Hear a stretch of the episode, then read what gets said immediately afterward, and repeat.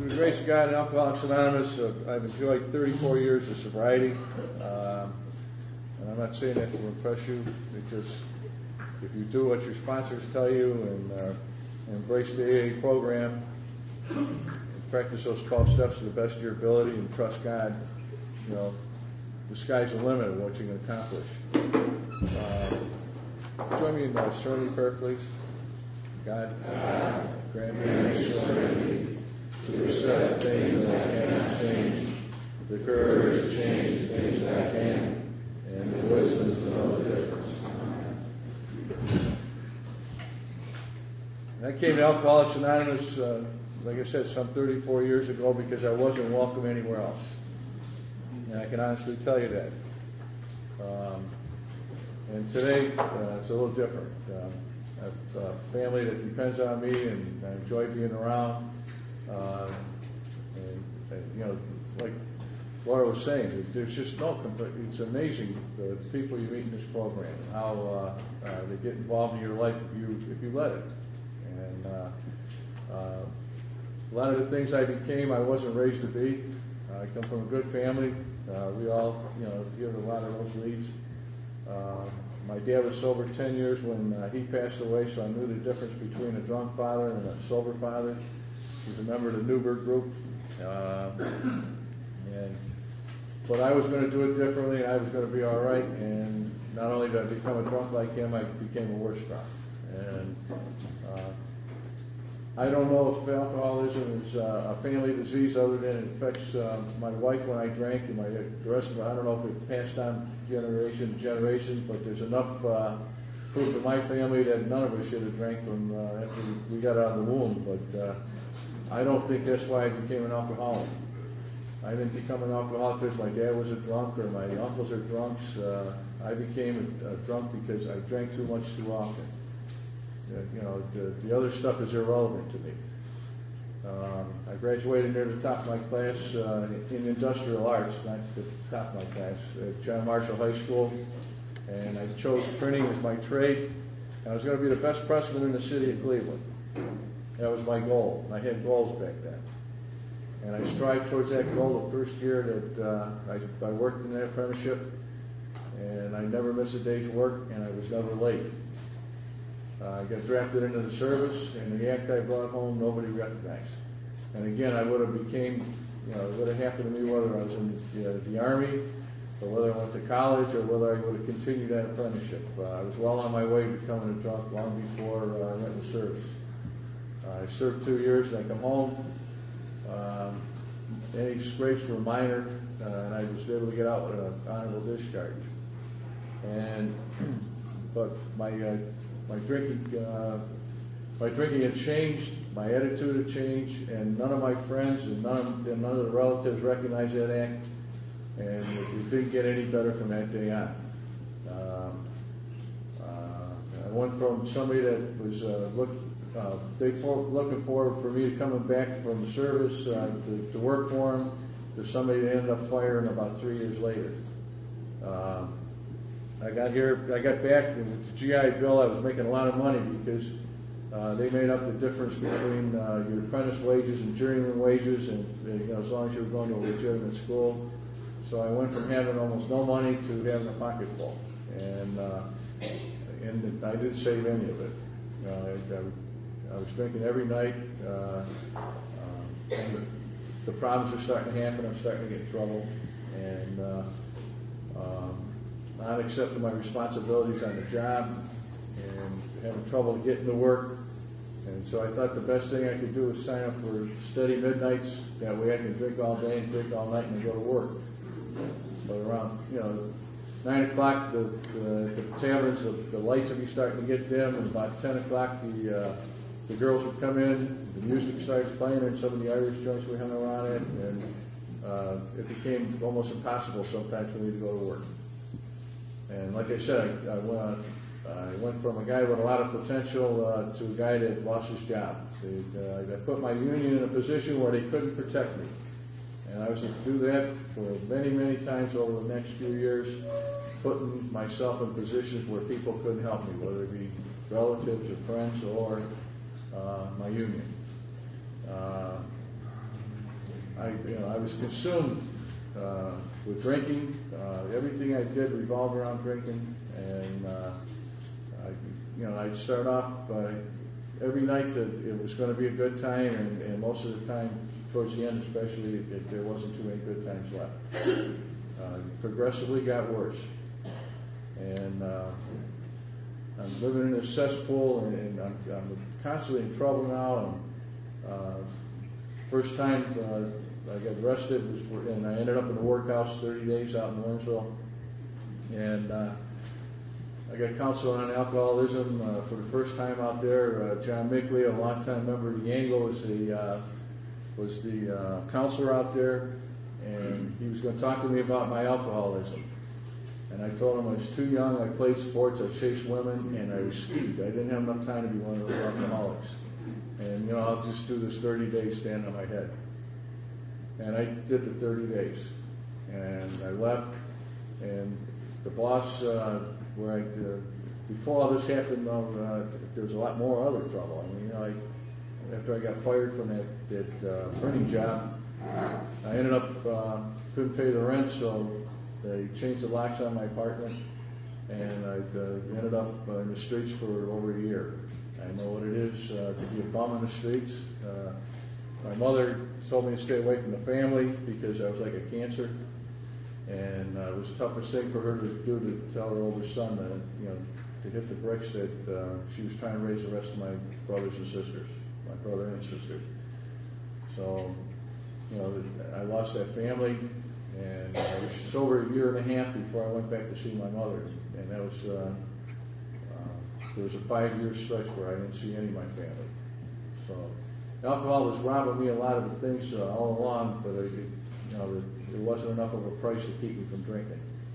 So, and then the trouble with the law started, and you know, once you uh, serve one term in the workhouse, if you stood on the ground and get arrested, you're going back out there, and that was no different. I, I ended up with two, two more stays out there for 30 days and one for 90. And uh, the uh, company uh, that I was employed by, um, uh, still in the printing trade, was um, he was getting tired of my uh, my act, but uh, during that period of time, I was very busy, so I got away with a lot more than I normally would have. And um, he'd come out every time I ended up in that workhouse. He'd come out, he'd leave a couple bucks in the commissary, and he'd tell me, "This is it. You're going to get fired if you get in trouble again." And uh, after the 90 day stay, uh, he come out and he said, "This is absolutely the last time." And I was uh, a fifteen dollar a week plan, paying back all this money because he used to bail me out of jail. He'd send a certified check to the, you know, to the to the jail or to, you know, to the city of Cleveland or wherever I was arrested, and but he put it in my name, and then I signed it over. And so I I owed a lot of money, you know, to him. I was on a fifteen dollar a week plan. So I, you know, he talked to me one day. He says, "You know, you got to be more responsible and, and, come to work every day." So I took that to me. Well, maybe if I got married, that'd be all right. You know, I get married, and that's good enough responsibility. I'd go to work every day, and, and so I took this lovely woman out on a Sunday night. and took her out on a Monday night. I proposed her on a Tuesday night at the Double A Bar on 95th and Denison, and I, nothing but the you know high class places. And uh, to my surprise, I guess she said yes. I had this is I pieced this together over the years after we were married because I had no very little recollection of that two week period. I was on a two week wine bender, and uh, now it's all right for me to do something we got married the following Thursday, and, and the only reason why we waited a week was because you had to have blood tests back then, and, and you know, and there was a week uh, waiting period on that. So the following Thursday, we did get married by Mayor Perk, and uh, uh, that was uh, 36 years ago this past October. Uh, best thing that I ever did, but the worst thing she, she could ever done.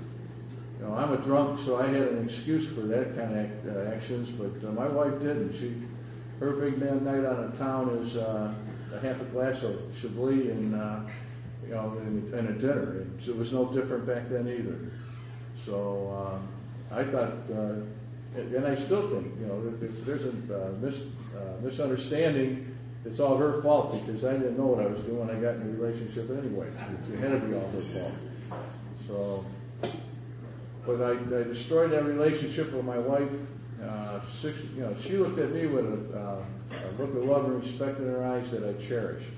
Because, like I said, it's been so long since anybody looked at me with love and respect in their eyes. Uh, you know, everybody kind of uh, either was non-committal in their looks. You know, you get the blank stares, or uh, you, you know, they just didn't like you at all. They just walk away. So that's that's what I was used to. But she was different. I'm not going to get up here and tell you that I love my wife because I didn't know what love was back then. I really didn't. And it wasn't until we had the, the two girls that, you know, I, I, I learned from my daughters uh, what uh, love was all about. Uh, but I knew she was special. Uh, she just had a, you know, the part of that brain with common sense was missing from her because otherwise she wouldn't have married me. And, um, but I destroyed that look uh, to the look that, uh, you know, when you look in someone's eyes and, and it's just like a blank stare. And I did that in six short months. Uh, she didn't know when I was coming home, if I was coming home, who uh, was following me or who I thought was following me. You know, I had all kinds of problems.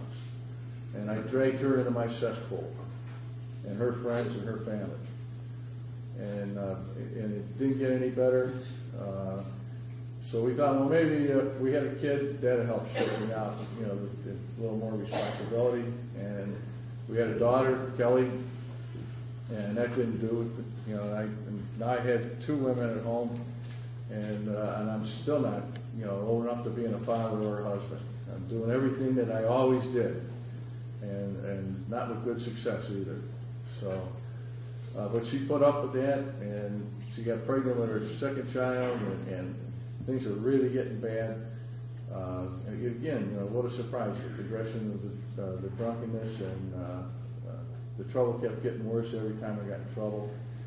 And um, I got fired from that job with the, uh, with the printers, and I, like I told you, I put my union in a position where they couldn't help me. And um, about two weeks later, two something like that, I got hired by Ford Motor, and I got fired there too. So, so you know that I was in, uh, had all kinds of problems when you get fired by Ford Motors. It was during that period of time that I, I had my last bit of problems. Uh, I started off to be a uh, good time, uh, like every other time I went out and got drunk. Uh, we had won a championship on the softball team I played on, and uh, as it turned out, like every uh, every time we played a championship game and, and we celebrated that night, I ended up in jail.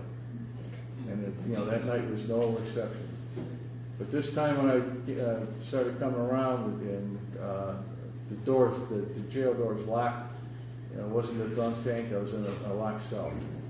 And it seemed for like forever before they told me what uh, what kind of trouble I was in, and, and I went through all that uh, business that criminals go through with bond reduction hearings and, and the like of that. And um, uh, I made a decision uh, that maybe I shouldn't drink, not even beer anymore. And again, some those three times I was in the workhouse and I got counseled by Mickley, some of the stuff he was telling me during that period of time started to make some sense.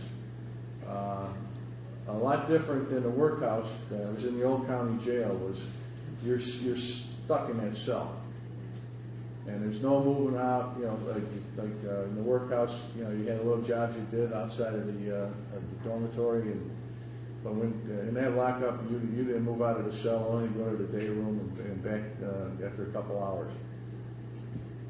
I had a whole lot of time to think. And uh, that's when I came to that decision. I shared that with my wife, and she thought that was a real good idea. And uh, she got a hold of um, a friend of mine whose dad was in AA for a long time, and uh, and he told my wife, "I can't help him. He's too close to the family." Um, but there's a guy named Eddie Sullivan, and uh, Eddie, you know, he works with losers like your husband, uh, and. And you, know, you have to be a loser before you work, uh, you know, work with you on the program. Now Eddie was uh, sober about 32 years. He was 72 years old. He was retired, and he just loved Alcoholics Anonymous. And he came to that county jail to uh, see a drunk and talk to a drunk, share a story. he told me about bottle gangs. I was in bottle gangs. He told me about loss of jobs. I lost jobs. He told me about losing his family. I lost family. He told me about uh, being uh, financially and spiritually bankrupt. There was no doubt that I was there. And uh, then he told me how good this Alcoholics Anonymous was. How he was able to get sober, hold a job at the city of Cleveland, uh, retire, have a nice house in the uh, um, West Park area. Was, you know, he paid it off and uh, went on trips with his family. All these material things he talked about was stuff that I wanted for myself and my my, my family. Um, so he told me that if, if you're serious about staying sober, give me a call and get out of here. And if I didn't want to go to uh, AA meetings, I should have never called Sullivan because the, the typical week was, and this was uh, this for eight straight months. Was, uh, this was our our uh, our meeting schedule. We, we, Monday morning was the Monday morning 12 step group in Lakewood. Uh, Monday night was Lorraine Mondays. Tuesday morning was the 41250. Uh, Wednesday morning was the West uh, the, um, uh, the, the Chevy group, and then Wednesday night Young People's. Thursday morning was the West Side Morning Group, and the Angle Thursday night. Friday morning we go to Harvard Broadway Club for the 10:30 in the morning meeting there, and then Friday night we went to West Clifton. Saturday he let me spend time with my two daughters, and now we got a, a little girl, another one, and uh, so I spent time with the, the women in my life uh, and on Saturdays during the day. And then Saturday night was date night. We take our wives to Madison Saturday, and then uh, stop for a sandwich and go to the, midnight group. And then Sunday, uh, had the habit of, you know, he got excited talking about AA. His hands would go 500 miles an hour. He'd rub his hands raw on Sundays because uh, we go to the one o'clock boat group, and then we had just enough time to get to the Kaiser group that was just starting at four o'clock out in, in uh, Parma. Then we go to the Artful Discussion Group, which is on Lower Detroit. Stop for a quick sandwich, and, we, and then we go to the Armory at nine o'clock. And we did it every day, every week, every month for eight straight months. I can't sponsor like that. I couldn't sponsor anybody like that. Uh, but that's what we did. And we come in a, a, group of people like this at any of those meetings, and you know, you shake hands when you come in, and everybody's happy and smiling. Uh, I didn't trust any of you. I thought you was. Uh, there's no way in hell anybody could be that happy, uh, especially a whole bunch of you. I didn't know what your game was, but I was going to figure it out before I uh, before I took a powder or whatever. And um, the only guy I knew was for uh, real was Sullivan. Uh, Sullivan, because I was spending 22 hours a day with him, and I knew he was screwed up during that eight-month period if, uh, if if he wasn't for real. I know why today why I couldn't trust anybody but Sullivan, and the reason was I couldn't trust myself. I was incapable of that brutal honesty you need to really uh, get into the steps of Alcoholics Anonymous, and you know to, to reap some of the benefits and, and um, you know to, and the ability to dedicate yourself to this program. And you know it's not an easy thing to do.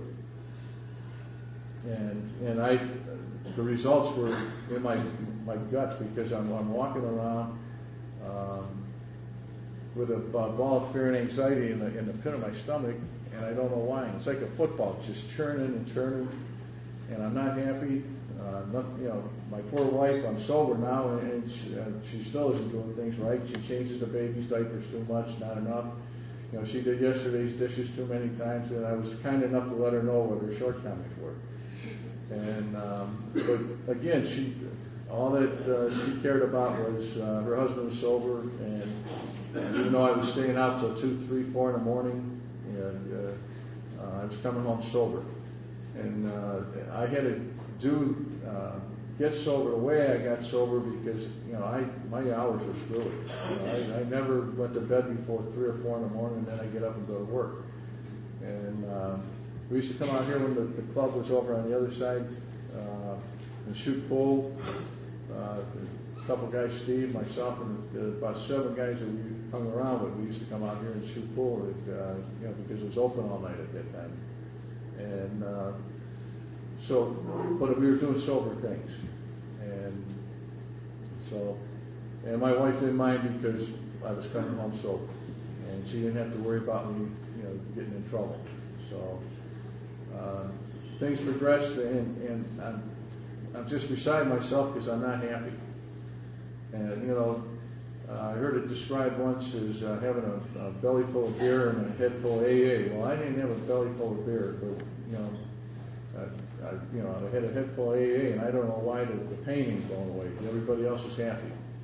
And then I started going to uh, a 12-step discussion group that, uh, you know, that they went to, they worked with the 12 and 12. And it wasn't until I did that that I, I started, uh, you know, to embrace this program. And, and you know, there was guys at the angle that uh, took me under their wing, and I, I had this bruise right here, in the, you know, right in my chest, and uh, because from them putting their finger in my chest, telling me what a creep I was, but they didn't use that nice language to me and they kept exposing me for what I was. I didn't have that uh, capability, of, you know, the brutal honesty like I talked about. Uh, so they, they were more than happy to, to uh, let me know what my shortcomings were. But they also were telling me how to change that. And even though I didn't read a big book at that time, I was seeing it in action every day when I was hanging around with those guys. You know, they, they uh, welcomed me into their families. They uh, uh, you know, we did everything. We played softball. We played, uh, you know, I was in AA bowling league. We did everything, you know, together. Uh, and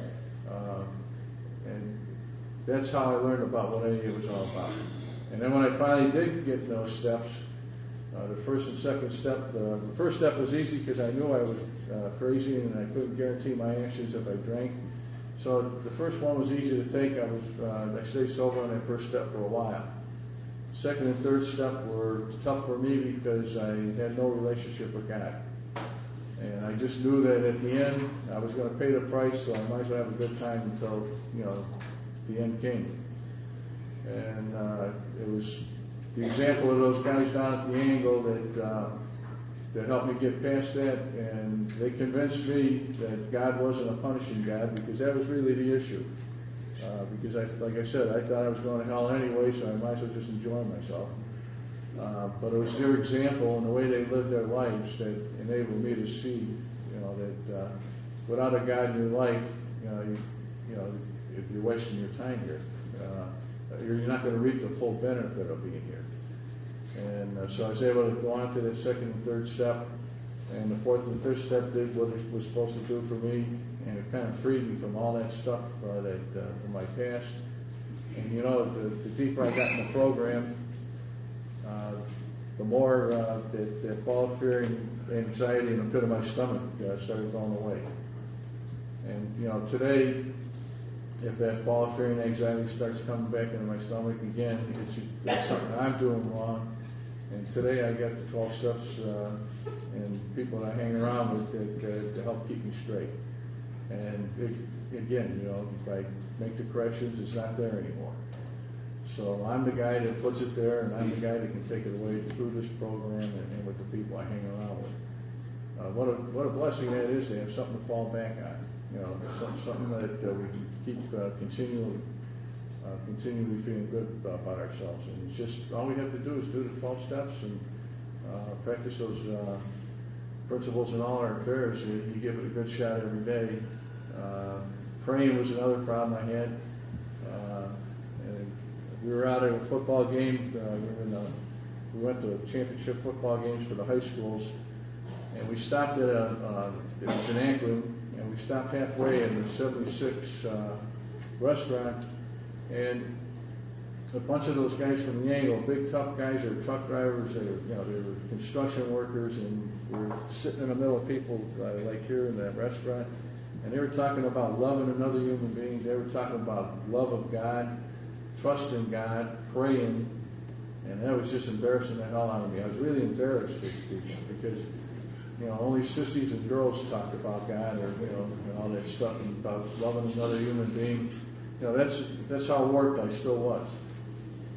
And uh, it, again, their example helped me get over that hump because I'm telling you, these guys were tough guys. I really looked up to them, and he, they taught me that real men care about other human beings. They love their families. Uh, they pray to God for help in the morning, and they thank Him at night. And there was nothing non-masculine about that. And again, thank God for their example. Because if they would have sat down and told me to read the book, instead of, you know, really pushing me to do the things they thought I should be doing, I don't think I'd be here today. So, and uh, because they were pretty tough guys, I listened to them because, uh, you know, I'm not going to get beat up over, uh, you know, something small like uh, changing my life. So, uh, but it was, uh, it, it was a good experience, and, and as, as time uh, uh, progressed, I started feeling better. And that transferred to the home, and, and my wife's happy, and she's got that love, look of love and respect in her eyes again. And uh, we're starting to do things. Um, my girls are out of diapers, you know, their, house broke down, so I take them everywhere with me. I, I was rotating shifts on jobs that I had, uh, where I was laid off a lot because of the economy. And uh, so I spent a lot of time with them.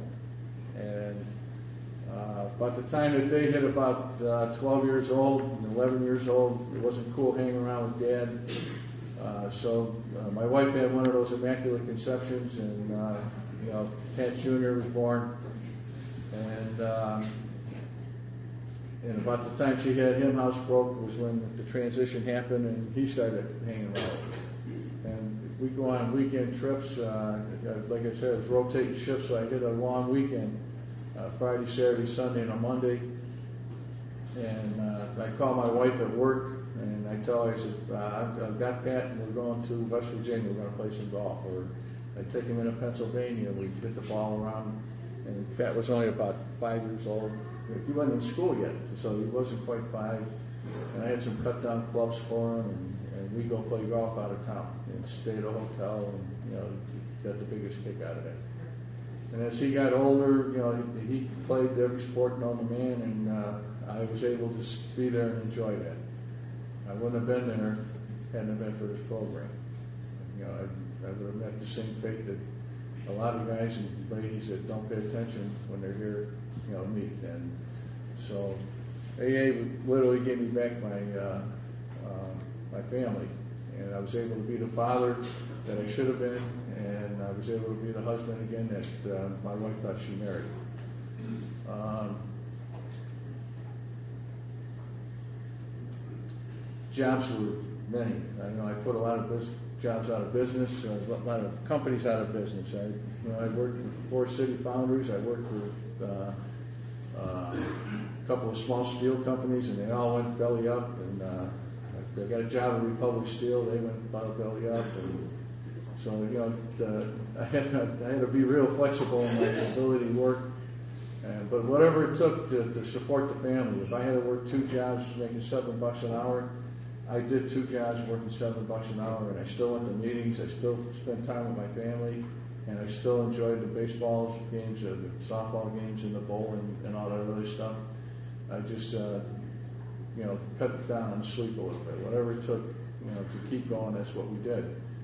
My wife went back to work and uh, during the uh, earlier period in our sobriety, my sobriety, and uh, she told me she's going back to work and we're going to build our life stick by stick.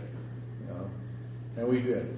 And uh, something we're very proud of both of us. Uh, you know, um, we started off uh, with early Stellamars furniture when our friends had uh, French Provincial and early American or whatever. Uh, ours was early Stellamars.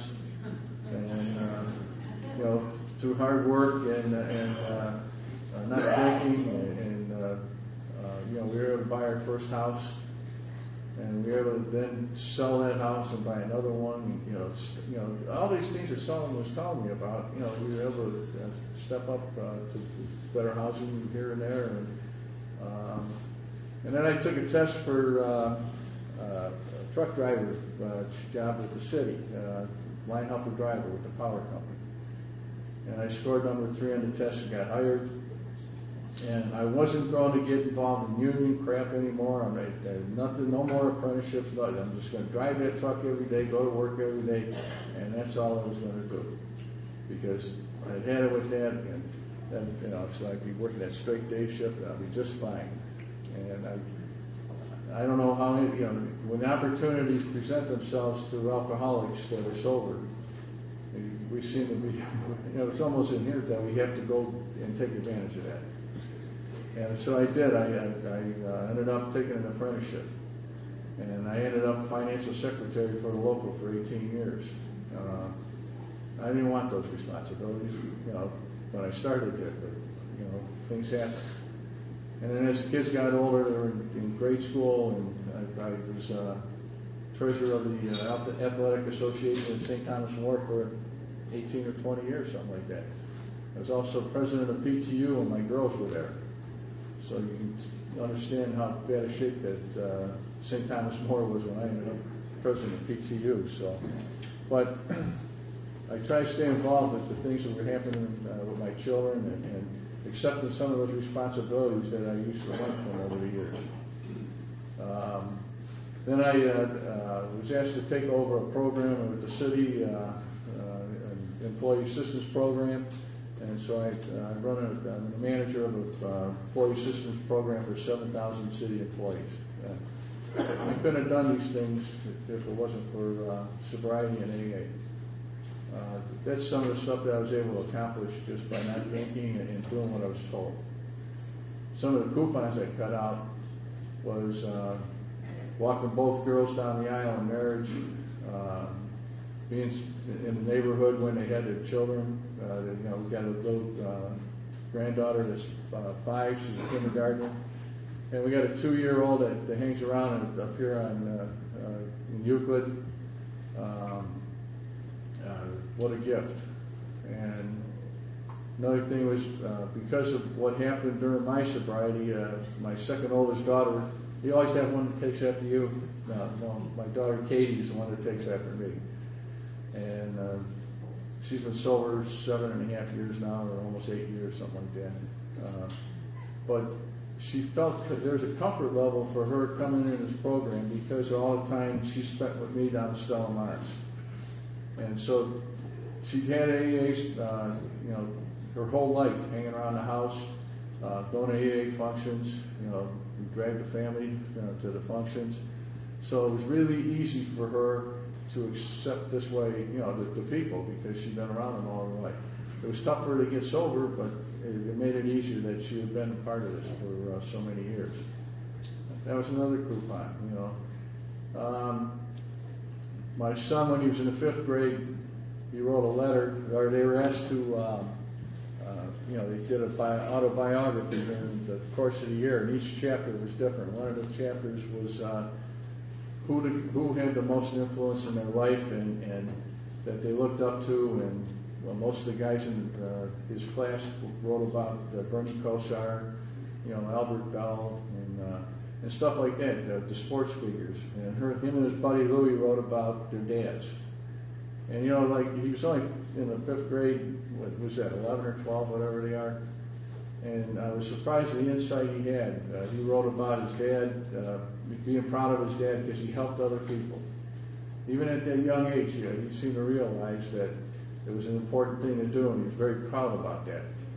And I still got that piece of paper, uh, that part, uh, you know, the, bio, the autobiography. Uh, it, uh, you know, I cherish that uh, like I cherish uh, a bar of gold because, uh, you know, you can't buy that.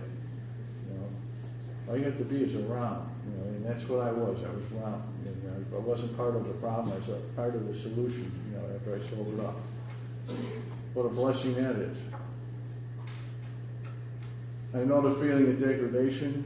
I know what it is to run in uh, doorways when I was on the streets for that, that, that over that year. Uh, being too embarrassed to, to look my friends in the eyes. I, I, I know that, and I, I and I, I can feel that uh, how bad I felt uh, to this day. You know, I remember it like it was yesterday. And I also know that today I don't have to be that way because the most important gift that I got from Alcoholics Anonymous and staying sober was my self-respect.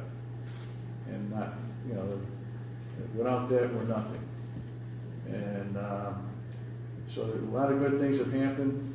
And uh, I know it's true as I'm standing here today that uh, the only thing that will take away that self-respect that I have today is a five ounce, uh, five eighths uh, ounce of whiskey and a bottle of beer, and it'll be gone, just like that. And I know if I keep hanging around with people like you and practicing those 12 steps to the best of my ability and trusting God, and uh, you know, I won't have to uh, deal with that. You join me in the Lord's Prayer?